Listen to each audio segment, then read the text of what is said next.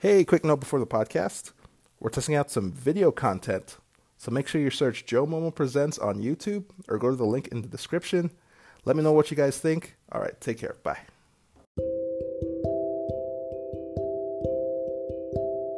Hey, what's up, podcast family? This week I talked to Rob Townsend. Rob is the CEO at Camber. He leads a young and hungry team on a mission to use technology to help people make smarter decisions with their money. Their new digital interface and tech allows you to get custom made financial plans in a COVID friendly way. Oh, and it's all free with no commitment. On the podcast, we talk about how to extract value from your finances during a pandemic, how the financial industry landscape is changing, uh, what that means for your finances, myths about starting a business, and much, much more. Remember to rate and subscribe to the podcast if you haven't already. You get awesome local leader and entrepreneur stories each week, jam packed with their unique insights. Leave me feedback at joe at codessa.io on some of the stories or questions you want to hear. I read them all.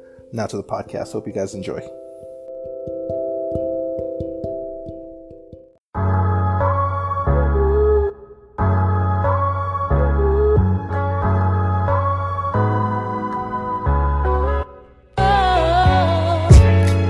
And we are live. Welcome to the podcast, Rob.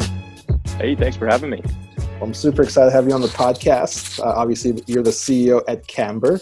Um, but before I jump into all that great, uh, your backstory and um, what you're up to, how about give us a little brief overview of who uh, Rob Townsend is? Yeah, you bet. Uh, so I am originally from Saskatoon, Saskatchewan, prairie boy, like a lot of people who uh, have landed in Calgary. My parents weren't in finance. Uh, my dad was a vet. My mom was a grade one teacher, so didn't have a financial background, and really had kind of a pretty normal, average childhood and upbringing, and really didn't take you know life or academics or work too seriously. But I would say the one change in Saskatchewan is. Um, you know, I never thought I was going to go to way to university. None of my friends ever went away to university. That just like wasn't even on our radar when I came to Calgary and heard people going away to school, I kind of thought like, what? There's a there's a school right here. Why wouldn't you just go there? I just didn't have this understanding. I guess a sheltered kind of upbringing in Saskatoon. So it was always the notion that I would just live in my parents' basement like everyone else and go to the University of Saskatchewan. And that kind of changed things in terms of I already had a big friend group. I already had gone to parties. I'd already played a bunch of sports. I'd already done all the fun stuff. And I kind of switched gears 180 or 180 degree switch once I went to university and just got really serious about what do I want to do with my life, which I really had no idea at 18 going into university, but I knew I liked business and I had this amazing mentor and uncle who was in Calgary. And he was just one of these guys where when you were around him, everything got better, magical things happened, and whatever he was doing or involved in, that's that's where I wanted to be. So I went to him at a family party and I just said, Uncle Rob, it, it's time. I'm done high school. I'm ready to get serious about this. I want to be doing what you're doing. Uh, what what what are my next steps? What do I do? He basically said, Well, Rob, you know, what are you good at? And I said, Well, I think I'm good at working hard, and I think I'm good at uh, talking to people. And he said, Well, that's great. You should become a stockbroker what I learned later is no matter what answer you gave to that question, my uncle would say, Great, you should become a stockbroker. so he put me down that path. He said, You know, I'm going to sign you up for the Canadian Securities course, which is the entrance exam that you need to take. Uh, and if you fail, you have to pay me the money back. And the course was 800 bucks. And working at Doug's Spoke 'n Sport in Saskatoon for 650 an hour, I did not want to have to pay back that $800. So I worked super hard on the course, got through university. He helped me along the way get internships and that sort of thing. So I was well prepared to kind of strike out and get into finance once I was done. And luckily I did. He he had a cool test for the end at the end when I needed to actually get a job and become an investment advisor. He said, "Okay, I've done enough for you. I'm not going to help you anymore. It's your turn to like show that you can get a job." And so I cold called the branch manager at BMO Nesbitt Burns, which is where I decided I wanted to work in Saskatoon, Saskatchewan. This guy, Kieran Kildoff, amazing guy, took some time out of his days, introduced, you know, spent time with me, then introduced me to another guy who introduced me to a guy in Calgary who eventually introduced me to the branch manager in Calgary, went through this long process and finally got to the hiring manager. And he basically said, Look, we really like you, but the failure rate in these investment advisor rookie schools is super, super high. And that's of, you know, 35 year olds with MBAs and networks. You're 21 and you look like you're 16, like, kid, you're not going to make it. And so I just kept badgering, and he finally said, you know, there's a, senior advisor who all of the best rookies have come when he mentored them. You have a meeting with him in five minutes. If he he's an old school guy, he's tough as nails. If he agrees to take you on, we'll give you this job. And that guy was George Rogers. He gave me a chance, and uh, you know, I was I was in the zone after that, and began my career in finance and ultimately a year and a half ago decided you know it was time for a change time to build something on my own. And uh, struck struck out and built camber to do financial advice for individuals and families. That's awesome. It's it's interesting. It's always interesting how uh, you get to where you are today. Um, would you say uh, i guess what, what, what were some of the biggest resources that's really helped you get to where you are today? One of the the big resources that helped me so much is just that ability to to ask. I think people do want to help, and if you send an email or send a cold call to someone, even if they're in the corner office, even if they're at the big institution that you're intimidated of, and I was scared of all of this stuff and still am intimidated by certain organizations, but it's amazing to me. If you just pick up the phone, you just send a nice email, people will let you buy them a cup of coffee, and that can lead to so much. So I really owe a lot to the kindness of people taking those coffees. Absolutely. Yeah. Sometimes it's just as easy as, or maybe not easy, but as uh, simple as just reaching out and being sincere and authentic. Um, what would you say is something that you wish you would have known um, when you first began your career? I guess just to slow down and enjoy it because, you know, there's there is so much failure rate in our industry with every other job. When you're young and hungry and you have mentors that have taken a chance on you you do feel a ton of pressure to succeed and be successful. And it's not about the next step or tomorrow or next quarter or the corner office or the next paycheck or the next title.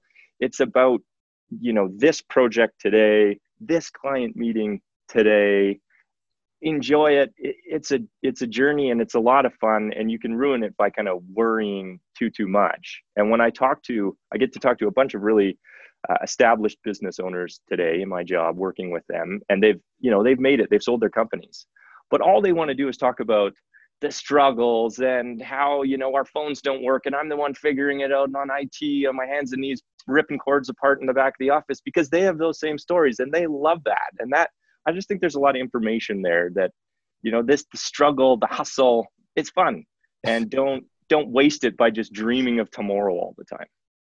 Absolutely. And speaking of struggle and hustle, I mean, I don't have to tell you this, but with the pandemic going on uh, the last few months, there's been tons of struggle with uh, businesses and even uh, people with their jobs. But uh, for you personally, what's kind of been the biggest challenge for you the last uh, six or seven months? A big challenge failure for us i mean the big thing that comes to mind is three years ago we set to change the way financial advice is given in canada. And we just felt like all the all the time and energy was spent on the finance and none of it was spent on the personal side of personal finance. And people have um, really important questions that are, surround their life savings. And those questions need to be answered in a modern and data driven way can I retire? Do I need this insurance policy I bought 10 years ago? Um, are my kids going to be okay? Am I saving enough? You know, these are big, big questions and they should be answered appropriately. But all the time and effort goes into, you know, what's China's GDP going to be next quarter, which is totally out of our control, where the personal stuff is all in our control. So we set out on this journey. We wanted to give clients data driven advice, but deliver it in a modern, sleek way using tech. And so we spent all this time and all of our own money building this, you know, watching YouTube videos at two times speed, trying to figure stuff out because we can't afford to pay anybody, you know, evenings, weekends, putting everything into it. And we get to a place for our clients where it's it's a beautiful thing. And we decide why now that it scales and we can offer this, why not show it to prospective clients before they even pay us a dollar? So let's create an online digital way where they can um, tell us a little bit about themselves, tell us about their biggest hopes, dreams, and fears, and we can model that up in our software and then display it in our interactive database.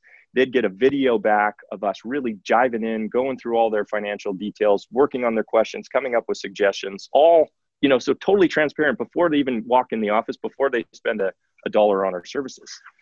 And I was so excited about it. I showed different advisors that like high, high level guys. They're like, oh my gosh, Camber, Rob, you guys have changed finance. This is going to be amazing. We launched it on the website, literally like zero, like not one person clicked the button.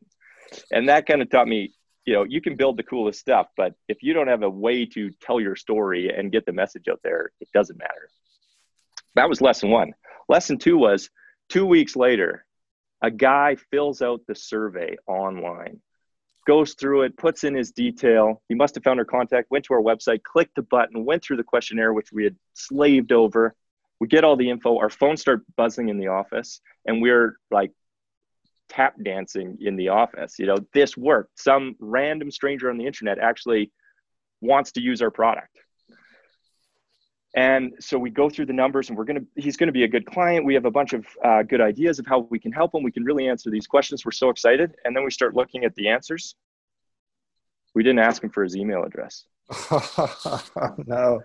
so we have no way to find, and he just put in his name as uh, Nick T. So, Nick T in Toronto, if you're listening, we got your info. We're so excited to build your dashboard. We're idiots. I'm sorry, but we'd love another chance. And uh, I guess that taught me, you know, you can do everything right, but if you don't have that last 1% right, it doesn't matter because we have no way to find him. And of course, we fix, fix that mistake. But I think that's when you build things, little things can get missed and uh, it sucks. Yeah.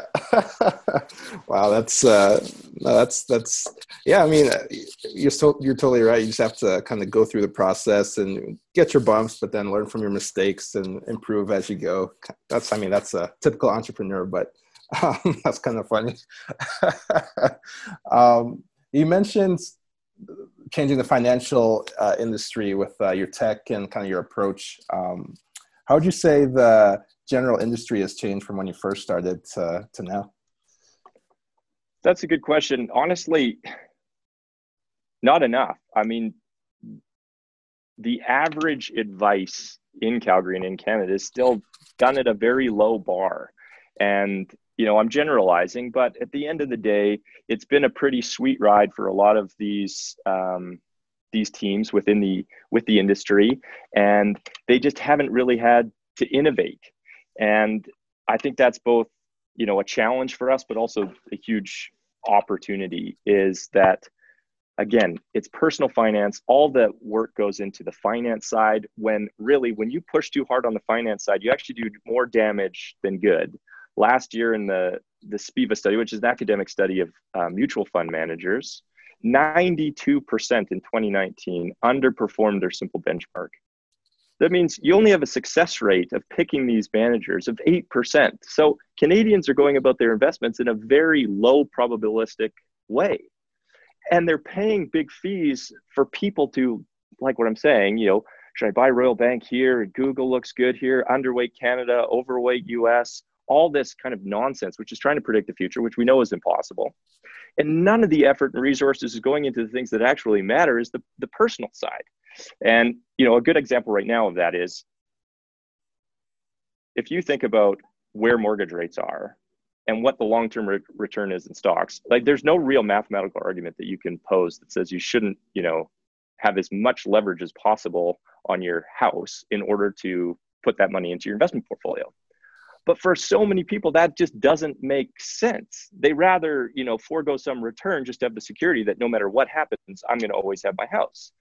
So it needs to, you know, it doesn't matter what the finance says all the time. It matters what the person thinks. And that information has to be displayed in a way that they can understand it, even if they're not from finance or not familiar with it.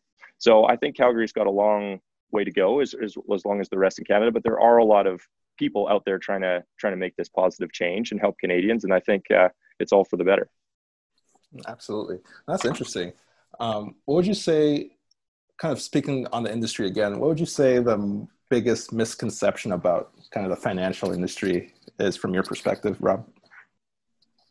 Um, you know, maybe a, a tricky answer, but I think that the banks are are a safe place. You know, in a lot of ways, the Canadians have so much trust in the banks that has been eroded in other parts of the world, but in Canada that still remains true. You know, high eighty percent of Canadians have their money at the banks in these again very high fee product with very kind of low tech, low innovation. Uh, it's just kind of this big whale, and they don't have to fix it because it's not broken. They're absolutely crushing the market. You can see it in their stock prices; they're crushing it. And I think um, I think that's a big misconception that uh, you're safe there. I think you should be at a firm that's independent, that only works for you. That when you ask your advisor for advice, that they're not able to get compensated by recommending you things. You know, if if you ask me for a referral to an accountant, but I only have three accountants that I get paid if I refer you and 10 accountants that are better that I don't get paid, well, which one am I going to refer you to? Well, it's going to limit the size. And so I shouldn't be selling you credit cards and life insurance and getting compensated without you knowing in the background. I should only be working for you, the client. And I think this independent model, which is taken off in the US, is really going to start to take off here, where you can only accept a fee from your client and you have to go out and pick the best products and the best tech for them because you only are incentivized to work for them. Hmm. No, that's that's really interesting. Um, we have a bunch of entrepreneurs and even uh, business owners listening to the podcast. Um, I'm just curious, what what one piece of advice, maybe financial piece of advice, would you give them? Um, say they will have some money to to play around with. What what what type of sort of things would you would you recommend? Well, I really think if you look at the long term numbers, again, by putting time and effort into the market does not increase your probability of having a better result. So it's one of these weird things in the world. It's like a succulent plant. The more you do to it, the worse the result is. Chasing happiness. The more you try and like structure your life to be happy, the more miserable you are. Markets are the same way. So less is more when it comes to investing. And for entrepreneurs and people running startups, I mean, all of their big returns are going to come from betting on themselves. You know, the long term market return is somewhere between six and 8%. So you can do much better than that by having your, you know, your growth strategy be you, your human capital. You're not going to be able to compete in the stock market. I mean, the stock market is the most competitive arena in the world and you're spending 15 minutes a day on it and expecting to get a good result, like you're going to get absolutely crushed. Just do the simple things good. Don't try and be super smart. Just try and not be stupid. And then put all of your time and energy into honing your craft and making your equity on your side. Because I can tell you, of all of our clients that we deal with, none of them have got to a level of assets that they can work with us by trading stocks in their basement. Zero all of them have either been good savers with a good income or entrepreneurs who have, you know, betted all on them and, and made it happen. Yeah, I love that. Bet on yourself and good things usually happen. yeah. But um, what's uh, obviously you're interacting with a bunch of clients and um, people interested in the financial industry, but maybe what's one question that you never get asked, Rob, that you wish you would be asked? Uh, I guess I really wish we could ask more often how can we test drive these dashboards? I mean, we've truly changed the way the finances financial advice is given. Um, you can test drive these things totally for free. We're building it right here in Calgary with no money and no help and just being scrappy entrepreneurs, which I think is a theme that resonates in this city. And give us a chance. It costs you nothing. We guarantee we can you know, I always say we do better work for free than most advisors do, charging you 2% for 10 years. We do it all up front. Take it for a ride. Let us know what you think. And uh, I'm sure we can uncover some, some value because we authentically love this stuff. We'll work on it all day, every day. And I'm sure we can pass along a few things that might help. Absolutely. I implore all the listeners to ask Rob how they can uh, get their dashboards made. Um, I like it but yeah, you mentioned that obviously you're interacting with a bunch of business owners, and uh, I'm curious from your perspective, what's kind of the one common theme in terms of skills or kind of personality that these entrepreneurs, even yourself, um, has?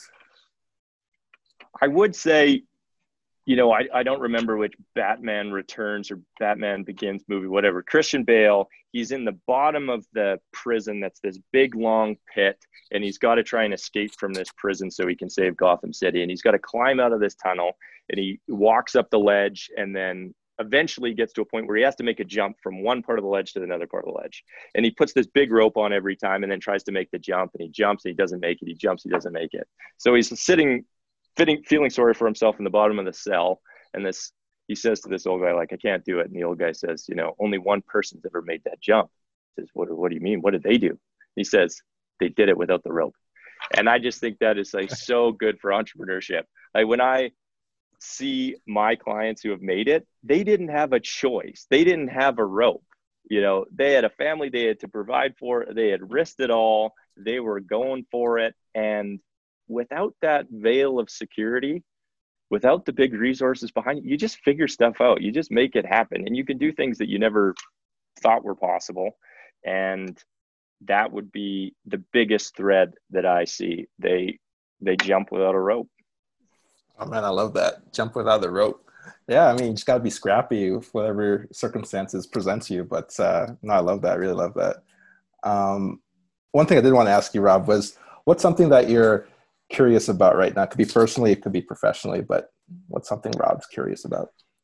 So, one thing that I, I really like the idea of, and we're building it out here at Camber, is whenever I'm with my friends and a few drinks are involved, everyone wants to talk about money. They get up the courage to start, you know, how much you saving, what, you know, where are you at for your RSP? Yeah, how much money you actually making? You know, people want to know. And these are my best buddies, and we don't even really give full transparent answers. Like some people are willing to give some things, but not others. Some people different things and not others. So we are lucky enough to work with kind of this pretty large group of super successful from an income point of view um, young people. So I would say average age 35, average income around a million bucks. And what we want to do is put a database together because we do so much work for them personally. We know a lot of data points about their lives, like 80 plus data points. Now, we can't share that information, obviously, but we can anonymize it, put it together into a database that would be net worth and spending statistics for the ultra high net worth of these young guys because they're all asking the same questions. They want to know is my savings rate appropriate? A lot of them are guys from Saskatchewan or Winnipeg or BC or Calgary who have just made it on their own and now they've got all this money and they they don't really know how they're stacking up. And a lot of times they can't even talk to their friends because they don't want to tell their, you know, other buddies who aren't in the same stratosphere of income that they are about their things and they don't want to admit their problems, but more money, more problems. It's a real thing. And I think we can help by aggregating that data, putting it into an interface where it's completely anonymous, and they can start to interact with that in a really meaningful way to give them some context around their own financial lives. So we're building this out. We're going to build this really sleek interface to help them um, integrate with it, try and build a bit of a community around it, take a ton of learning from that, and then bring that to the rest of our client base. These are the hardest people, individuals to work with, right? They've got access to any kind of money management. They're super tech savvy, uh, they're super smart, and they're super cheap. So if you can pass their due diligence tests, well, then it, it benefits the rest of our client base. And the learnings from that database um, can be extrapolated and help um, other segments of our clients. So I think that whole what can we learn from data? What are what can we tease out from these super high performers um, and share with the rest of the community could be you know just an idea and something that n- no one's doing that I think would be super interesting. that's really awesome. Yeah, it's it's pretty neat how you're forming some intersection between data and tech with uh, finances. That's uh, that's really awesome. Um, one thing I did want to ask though is um, I only have a couple more questions here for you, Rob. But what's something that you're proud of that maybe we haven't touched on in the interview? Something that I'm proud of that we haven't touched in the interview. I mean, I'm just proud of you know our team for going out and when we started this it's not easy. And you know every bump in the road that you hit as a startup we do.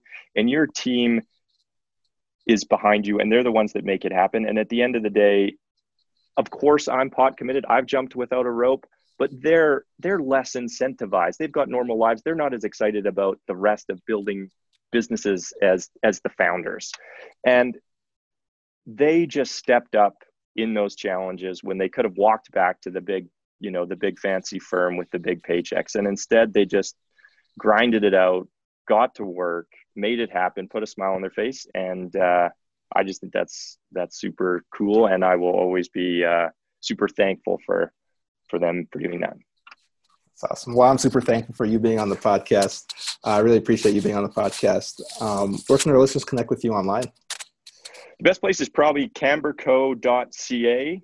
Uh, my email's there, my phone number's there. Give me a call. The dashboard to build your button is right there. Tell your friends and family. It's going to be uh, something unique that's built in Calgary, uh, and that's probably the best place to find me. And please do reach out if you're interested about anything. I mean, it doesn't have to be to uh, talk finance. It can be uh, any myriad of issues. awesome. I'll put your info in the description so they could reach out to you. Um, yeah, I usually like to end the podcast with a guest saying a quote, story, or question for the audience. So my last question to you, Rob, is what quote, story, or question you want to pose to the audience? I like that.